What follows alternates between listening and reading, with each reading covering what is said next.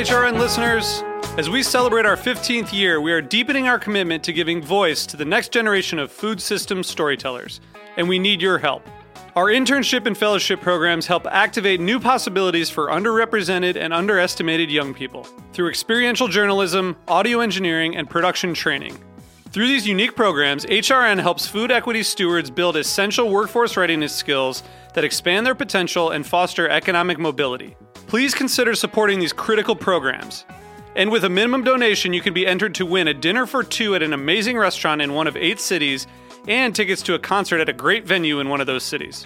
We have incredible partners across the country who have donated, as they also share our passion for helping to educate the next generation of food systems storytellers. Check out heritageradionetwork.org slash 15 to donate and enter to win today.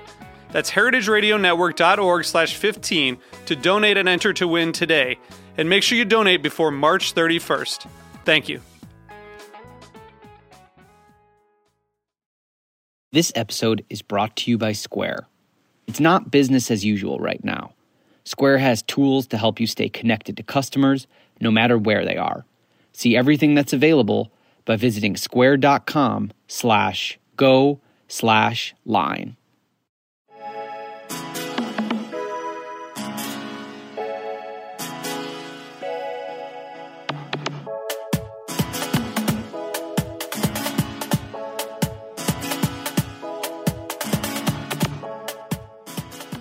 Welcome to The Line. I'm your host, Eli Sussman. In mid March, when COVID 19 hit New York City, under orders by the governor in an effort to save lives and enforce a shelter in place, mostly all the restaurants, bars, food trucks, and street vendors in our city ceased to operate. With everyone in lockdown, there were no customers, and so farms, distributors, and purveyors that sell to those businesses were also forced to close. Hundreds of thousands of jobs disappeared in an instant. With no revenues going up and down this chain, people found themselves food insecure and without income, some for the first time in their lives. And it wasn't just those in the food industry that were put in a more precarious situation because of COVID. All over the city, especially for those in marginalized communities, COVID exacerbated existing issues of food insecurity, inequality, and injustice. Within just days of New York City shutting down, Restaurant owners and workers began to try to use their kitchens to provide food for healthcare workers, the unemployed, and the food insecure. One group that has led this effort is the Food Issues Group, or FIG, a loose collective of social justice oriented members of the food community in New York City and upstate New York. Despite the fact that many of them had their own worries about their own jobs, businesses, and futures, they jumped to action in order to feed people. And all of this happened through a network of volunteers with no local or federal government funding and no corporate sponsors. On today's special episode of The Line, recordings from a single day in May following FIG members talking about their efforts to feed people during the COVID 19 crisis. We'll hear from one of the founders of FIG about how the group came to be and how this food relief program began, one of the farm partners donating product, a chef whose own restaurant is closed and is now handling delivery logistics, a catering company that lost all its business and is now producing hundreds of meals a week for those in need, a volunteer delivery driver finding just a bit of joy during COVID while heading to a drop off, and a leader at a community organization whose members are recipients of these fig made meals. A note that Samesa, my restaurant, is a fig member, and I am cooking meals as part of this effort. The next voice you'll hear is the chef Ora Wise, one of the founders of FIG.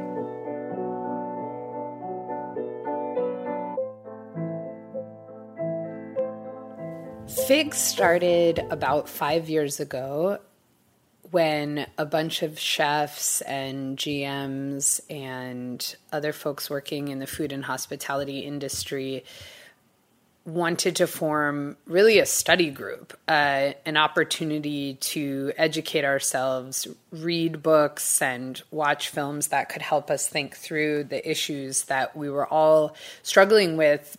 Pretty much isolated from each other in our different food businesses. At the time, mostly restaurants, but over the years, uh, FIG has become a group of people working across a really wide range of uh, areas and positionalities in the food world, which has been actually such a valuable aspect of the space that Fig creates because so rarely do distributors, uh, producers, farmers, chefs of catering companies, chefs of uh, restaurants uh, have the opportunity to discuss these issues around sustainability and equity that actually are very much interconnected. So we act in silos trying to address issues that are very much woven together.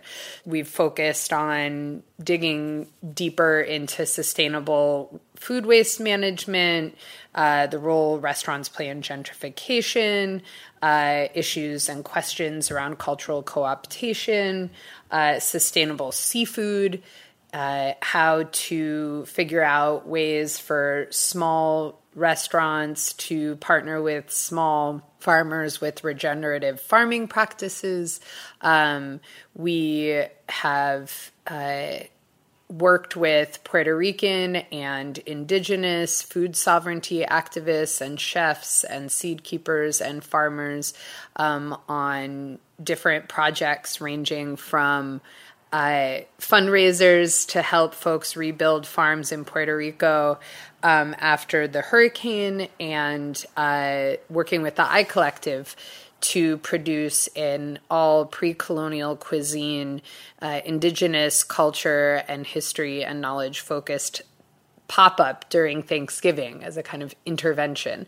Um, so we have chefs from several different uh, food businesses who are either closed currently to the public or have pivoted to home delivery or pickup or takeout, who are all sharing resources, who are all taking on a piece of the production um, for the hundreds of meals that we're sourcing and preparing and packing for our delivery system to households of members of Street Vendor Project, um, of Movement for Justice in El Barrio. Uh, we're starting to work with uh, undocumented immigrant community organizers in Bay Ridge and Sunset Park. Uh, we're working with folks throughout the Bronx and Queens, as I said before. And um, we're also making sure that there's really open lines of communication with these partner organizations so that we can constantly figure out together how to improve um, our system to make sure that what the the foods that we're providing are actually desired and helpful and healthful for the people who we're uh, feeding.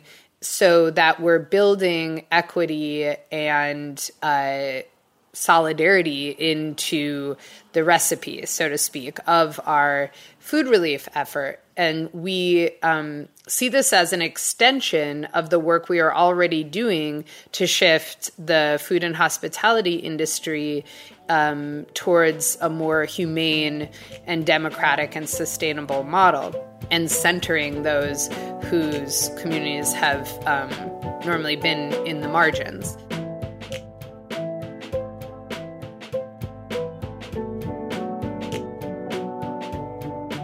Hi, I'm Megan Larmer. I'm the Director of Regional Food Programs at the Glynwood Center for Regional Food and Farming. Um, and I am talking to you from my living room slash home office, uh, which is in Glenham, which is right between Beacon and Fishkill up here in the Hudson Valley.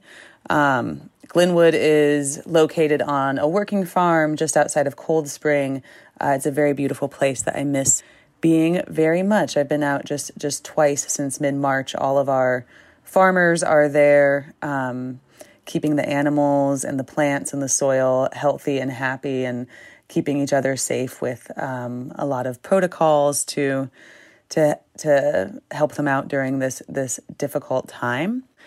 Glynwood's work is to ensure that the Hudson Valley is a region defined by food so that farming can thrive. So the way that Glynwood accomplishes that work and is continuing to accomplish it post um, or during COVID is to train new farmers through an apprenticeship program in um, regenerative livestock and vegetable farming. I worked for Slow Food USA in Brooklyn and Crown Heights.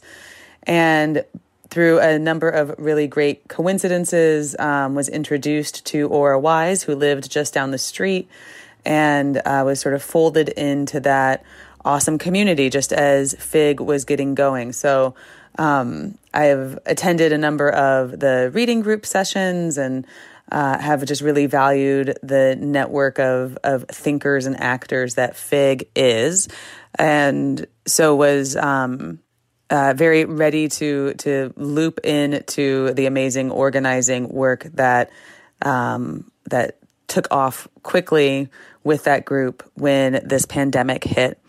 Have worked with Fig on um, some of their work with Indigenous peoples at the AMC last year, and right, just being being part of the conversations, and now have uh, been helping to facilitate donations from Glynwood's animal welfare approved livestock operation to the emergency feeding work that FIG is now doing.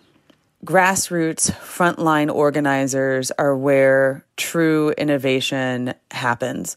It is said again and again, and this doesn't make it any less true, that those who are impacted are those who know the solutions. Those who are suffering are those who understand the remedy. And this is so clear in the work that FIG is doing. Um, by bringing together all these different kinds of stakeholders who are drawn by by passion to make our food system actively more just and equitable led by the people in the restaurant industry who are just grievously, grievously suffering from the um, the impact of this pandemic, and seeing these people like Evan Hanczor and Ora Wise and um, all of the amazing restaurateurs and Katie McNulty and John Hiddinger, seeing all of them responsibly understand how their businesses must uh, close, must take the brunt of this this painful moment, but turning those resources that exist within those businesses, the ability to use their kitchens and their hearts and their skills to serve the people that they love, which, as I'm sure they'll talk about, encompasses so many um, of the people in New York City the solutions that they're finding, these are the ones that make the most difference right on the ground. And there's something that I truly wish our policymakers and our leaders would learn from the incredible innovation of grassroots networks like FIG. The other very important and meaningful thing from the Glynwood side is for the farmers that we work with the farmers who farm our farm, who raise the animals on the soils that they have tended so carefully, who raise those animals from um, their birth until their eventual harvest. These farmers give their whole lives to the care of these animals. And for them to know that the food that they are producing is going to people not as a denuded commodity that has been stripped of all of the care and value that these farmers have taken in caring for these animals.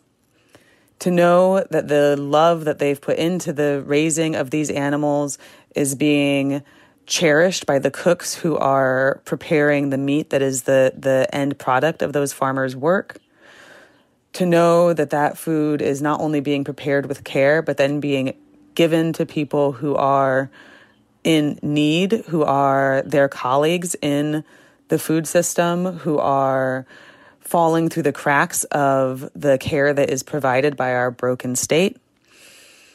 To know that that food is giving not just the calories and nutrients that are essential for survival, but because the meaning and love of that food is being carried all the way through from our pastures to the eventual plates, that it is giving the people who eat it a sense of dignity and joy uh, is immensely meaningful for, for the farmers who work at Glynwood.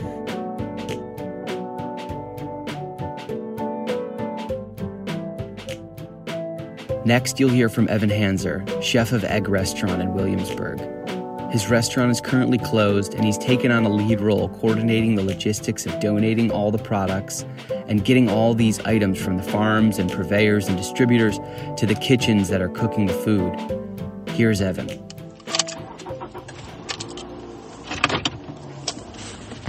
All right, so I finished up at Egg. I am heading over to Natoora now, uh, which is pretty close. Natoora, if you don't know it, is, is a pretty great um, distributor. They focus on really high quality produce, um, work a lot with restaurants, and uh,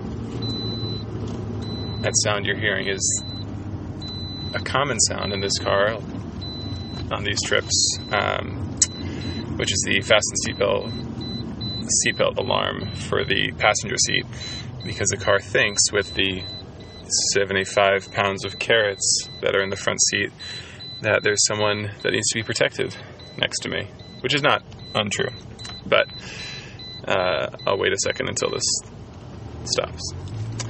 Um, so yeah, going to Natoora, um, they've been super helpful. They've let us come by uh, once or twice a week to pick through their, their seconds pile, which is basically produce that you know they're not going to sell to their customers, but still is good quality, um, and we're able to put it to use either as fresh donated produce or uh, you know as chefs we often work with ingredients uh, and do whatever we can to make the most out of them.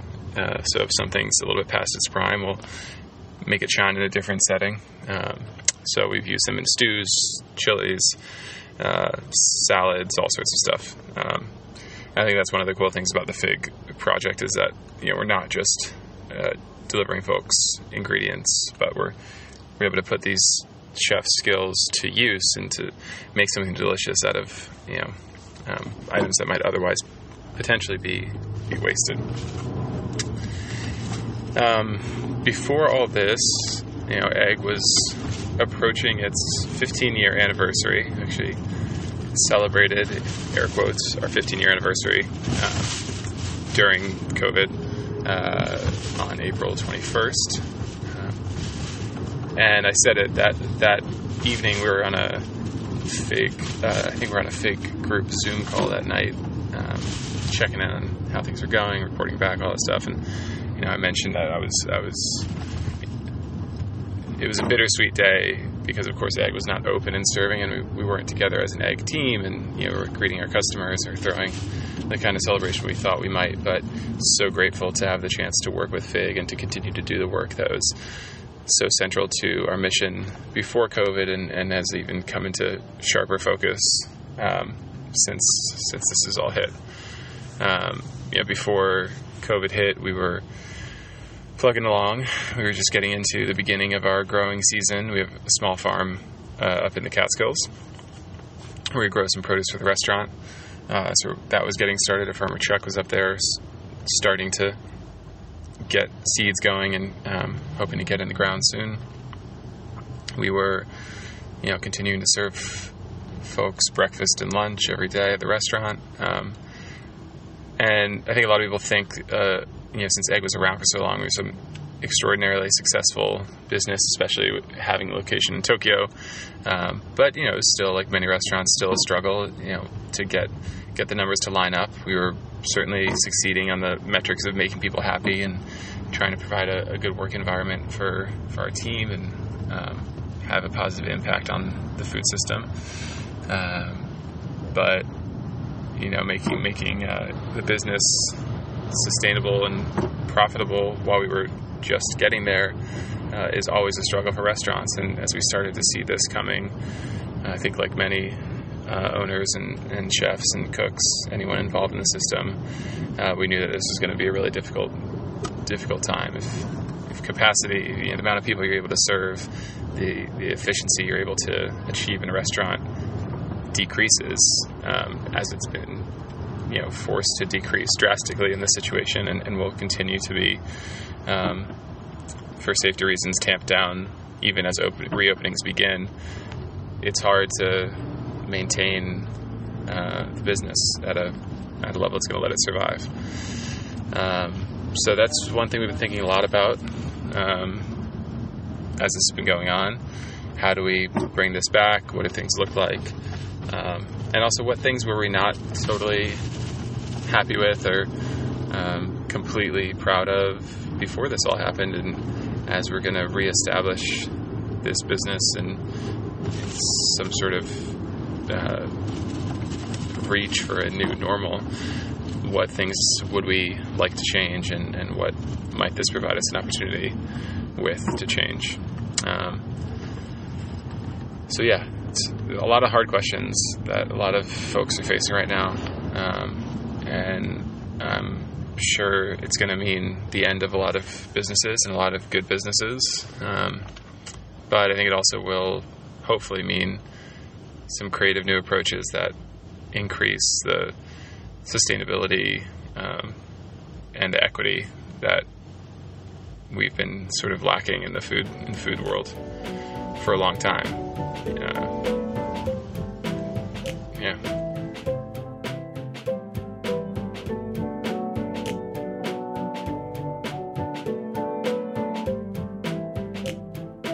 Hi, this is Jonathan Hittinger. I'm at the commissary kitchen of the Pixie and the Scout. I'm the executive chef um, of the Pixie and the Scout. Hi, this is Katie McNulty. I'm at the commissary kitchen for um, the Pixie and the Scout. We are a catering and events company. Uh, our kitchen is in Crown Heights, Brooklyn, and we've been doing um, food relief work with FIG. Our kitchen has been assembling um, the packs, prepared food and groceries uh, for food, um, sorry, for households, families who are in need of food. And we are doing relief packs for um, a number of households in um, Queens, Harlem, and the Bronx. Since we're specifically involved in the like creation and assembly of food, I think that our role in this effort was a, a, sort of organic extension out of what our company was actually doing in the wake of um, COVID 19, like stay at home orders and um, the closure of restaurants and bars. Um, I think that we we had come up with a um, a pretty like sound limited but sound pivot in the very first weeks of more uh, sort of very first weeks of right. restaurant closure, very. So we were able to keep our kitchen staff. Yes, employed. we basically stayed open in a certain capacity, right. and our team stayed employed, and that just made us ready and kind of immediately available to implement some right. of these ideas that um, the network had for how to help families. Right. And it also meant that we actually were sitting on a fair amount of food. I think that was the other big part of it is that we had a ton of inventory. We were thinking trying to think of creative ways to move through our own inventory in the early days of April, late second half of March, early days of April. We were basically looking for ways to sell that food um, create things with it and then use that food to feed people who were desperately in need of like right. immediate help um, yeah it started with a couple like older employees needing food yeah. or other and then other people's employees and then right. kind of grew into what is now friends of people we knew yeah yeah and then I think as soon as we started partnering with organizations, the system as it became set up, um, it made our commissary was just like uniquely equipped to be the space for assembling a large scale thing because we have um, a fair amount of space. We're not open to the public. We're not. Uh, we don't have a, you know, uh, we don't have a curb. We're not. What is that word? We're not. Um, we don't have a storefront. Yeah. In fact, in some ways, I think it's like the things that we normally in pre-coronavirus times some of these things like made us feel frustrated or felt limiting and now they've actually become like a really major asset because they just um, have helped us keep our environment really safe and structured um, one, one thing that i really appreciate about what fig has chosen to do how they have chosen to respond is that we're um, focused on families who um, would often be sort of lost in the cross section of like other other worlds right. of you know nonprofits and larger sectors of um, economic and and um, material relief. And also, I think one of, a really important factor in all of this was that you know it wasn't it's not okay for people to just necessarily like line up or amass in huge groups in order to get things and that's kind of like centered around the idea that people who need something so badly will just like do whatever it takes, wait for wait as long as they have to, Right. you know, stand in the line, all that kind of culture around handout, you know, handing things out to people and assuming that they'll just like be able to do that makes obviously it makes no sense all the time, but like in this scenario, it's also unsafe, and so that sort of forced us to forced our um, the Fig network to come up with a mechanism for distributing relief that also was then really really important for some of the communities that we've been distributing to where they're like the epicenter of the epicenter and it's particularly dangerous and um, risky for them to be moving moving around their neighborhood waiting in lines interacting in certain ways in order to get um, food relief you know our commissary is creating these prepared food and grocery packages that go to households once a week. We're probably around 100 households and the household can be anywhere from like three people to nine people or even i think there's some really large outliers on there. But Right. anyway we means these are families whose livelihood had been um, you know mobile food vending or carts food carts and things like that.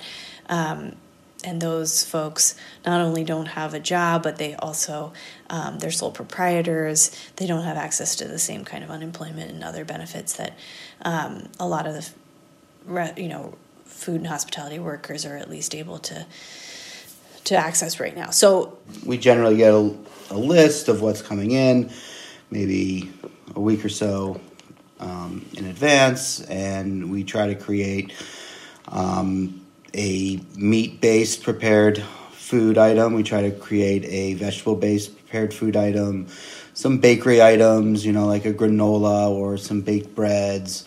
Um, different dairies, different, and then there's all sorts of raw veg that's put in based on different donations. it's not enough. Um, we aren't like kidding ourselves that a pack of groceries is really like fixing all that's wrong or been broken in this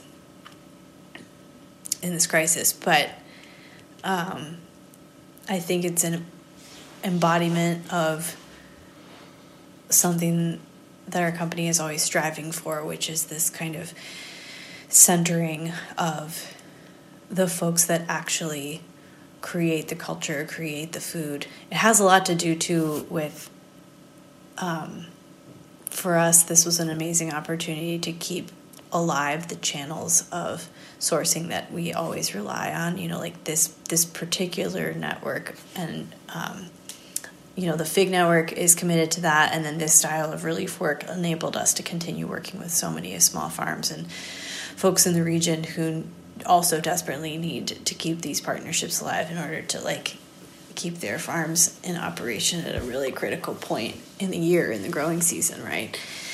So that i think was really important to us and then it's been so awesome to see as this relief effort grows there is more and more capacity to keep sort of basically be this conduit of resources from um, donors to farms farms to our kitchen our kitchen out to a community of people who are absolutely intrinsic to how the whole food world works right We're going to take a quick break. Stick with us for part two of this special COVID 19 episode of The Line here on Heritage Radio.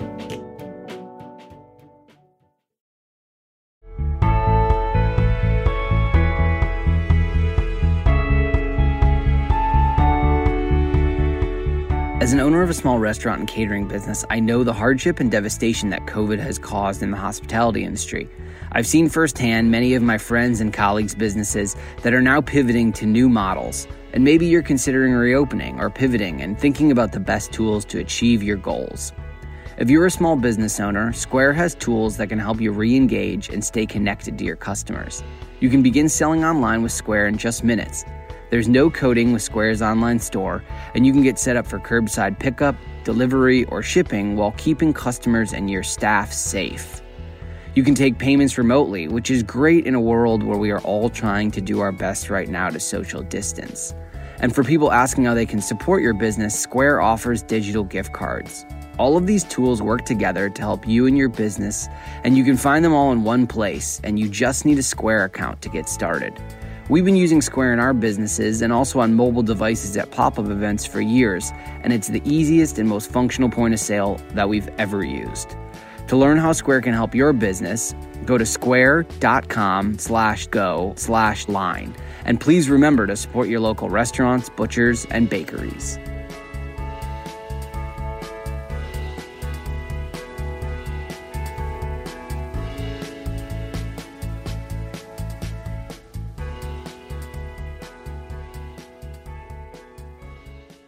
Welcome back to The Line. On today's episode, we're following the members of FIG as they source, prepare, and deliver meals to food insecure New Yorkers during the COVID 19 crisis. Next, you'll hear audio from T Wise, one of the delivery coordinators, on the way to making a delivery.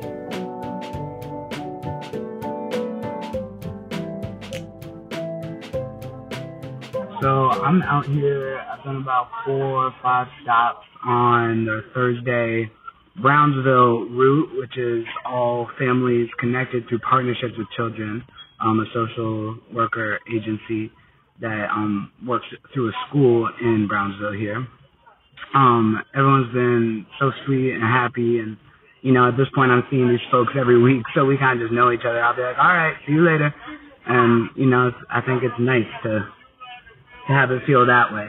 You know, have it feel like just folks being there for each other, not necessarily like a charity act, not necessarily like a oh you need me for this, but just being like I got you.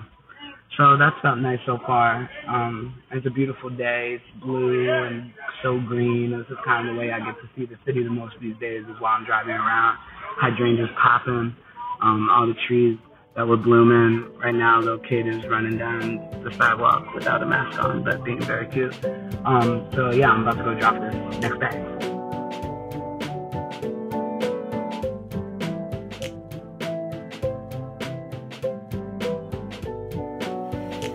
Hello, my name is Karina Kaufman Gutierrez. I am the Deputy Director of the Street Vendor Project, and I am calling in from Elmhurst, Queens we are the Street Vendor Project is involved with um, Food Issues Group because folks from FIG are supporting about 200 members of the Street Vendor Project with um, weekly food deliveries to their homes. Um, and really, they're really supporting a lot of, especially our older members um, who are not able to leave their homes safely, as well as undocumented street vendors who have not received any support from any level of government.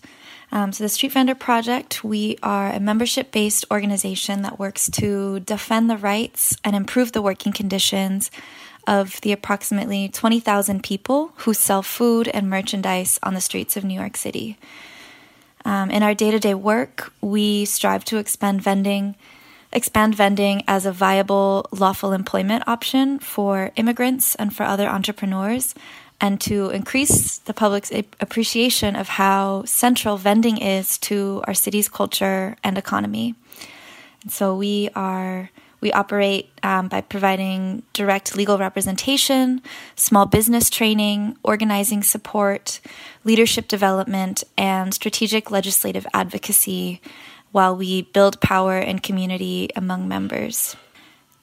Before COVID, um, vendors were already in crisis um, and facing a laundry list of challenges put forward by the city and the state that um, you know, criminalize street vendors for for selling $1 churros, that criminalize mothers, parents, um, immigrants, people of color for for being entrepreneurs of a business.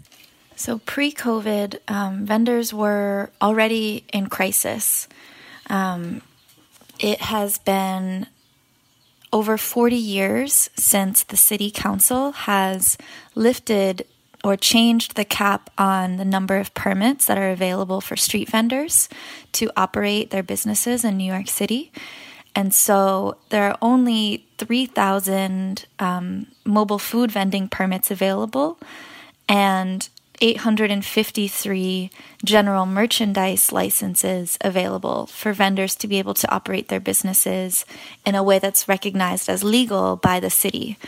Um, if you don't have one of those coveted permits or licenses, and again, I remind you that there are there are 20,000 street vendors in New York City, um, and just over 3,000 permits or licenses available um, then you can be targeted, um, arrested, ticketed, harassed by the NYPD, by the Parks Department, by the Department of Health, by Department of Consumer Affairs, by the FDNY, by the DEP. The list of enforcement possibilities goes on, right? And that's not a fair way, that's not a just system for small businesses to operate.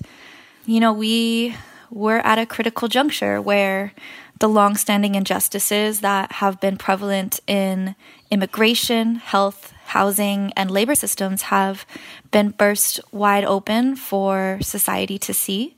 And street vendors, alongside other informal workers, including day laborers and, and really all undocumented workers, have been left without any formal relief and have been abandoned by all levels of government, despite the fact that they pay taxes, despite the fact that they contribute to the economy and the society, and especially in neighborhoods that don't have ready food access, vendors are the ones who are providing fresh fresh food, affordable food to to their neighborhoods. And so our work has really changed drastically because we are alongside other, you know, small nonprofits, we are stepping in for the role of the government that has completely abandoned our communities. And I think this is a pressure that um, many small nonprofits are feeling because we are fundraising to support huge populations um, that have just been completely left out of all forms of relief. Um, we are rapidly translating health and safety information that comes out that's not being shared um, in our communities, right? That's we're we're making sure that information that is only being shared online is actually going directly to folks who only use WhatsApp or who don't have a Facebook, um, who don't don't have Twitter, right? That's for especially for for vendors who a lot of folks are older um, older immigrants. They they're not seeing the critical health and safety information that is being you know shared in English and online. And so that's just some of some of the ways that our work has transitioned in this moment. You know, we're still continuing to fight and to continuing to fight for street vendor justice. This has just transitioned a bit because it's also fighting for justice for all informal workers, justice for for all folks who have been left out of of relief, um, and really amplifying that our our stories are shared by so many. The partnership with Fig and with um, the number of restaurants, including Egg, Gertie's, Olmsted, and then suppliers such as Lancaster Farm, um, Mast Brothers Chocolate, we have been incredibly, incredibly moved um, to see the support that New York City's restaurant industry has been showing to street vendors and to other folks. It's been incredibly moving to see how so many people have really stepped in and shown their love for their fellow New Yorkers through food, through sustenance, through sharing recipes, through making sure that nobody is left out. And so, what FIG has been doing has been really making sure that those who have been excluded, right, are are taken care of.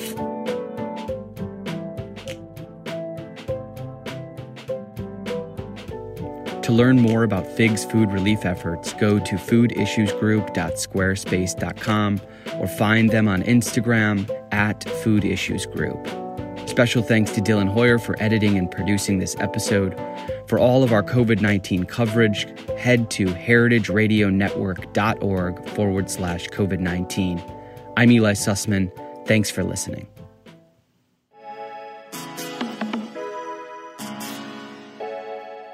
The Line is powered by Simplecast.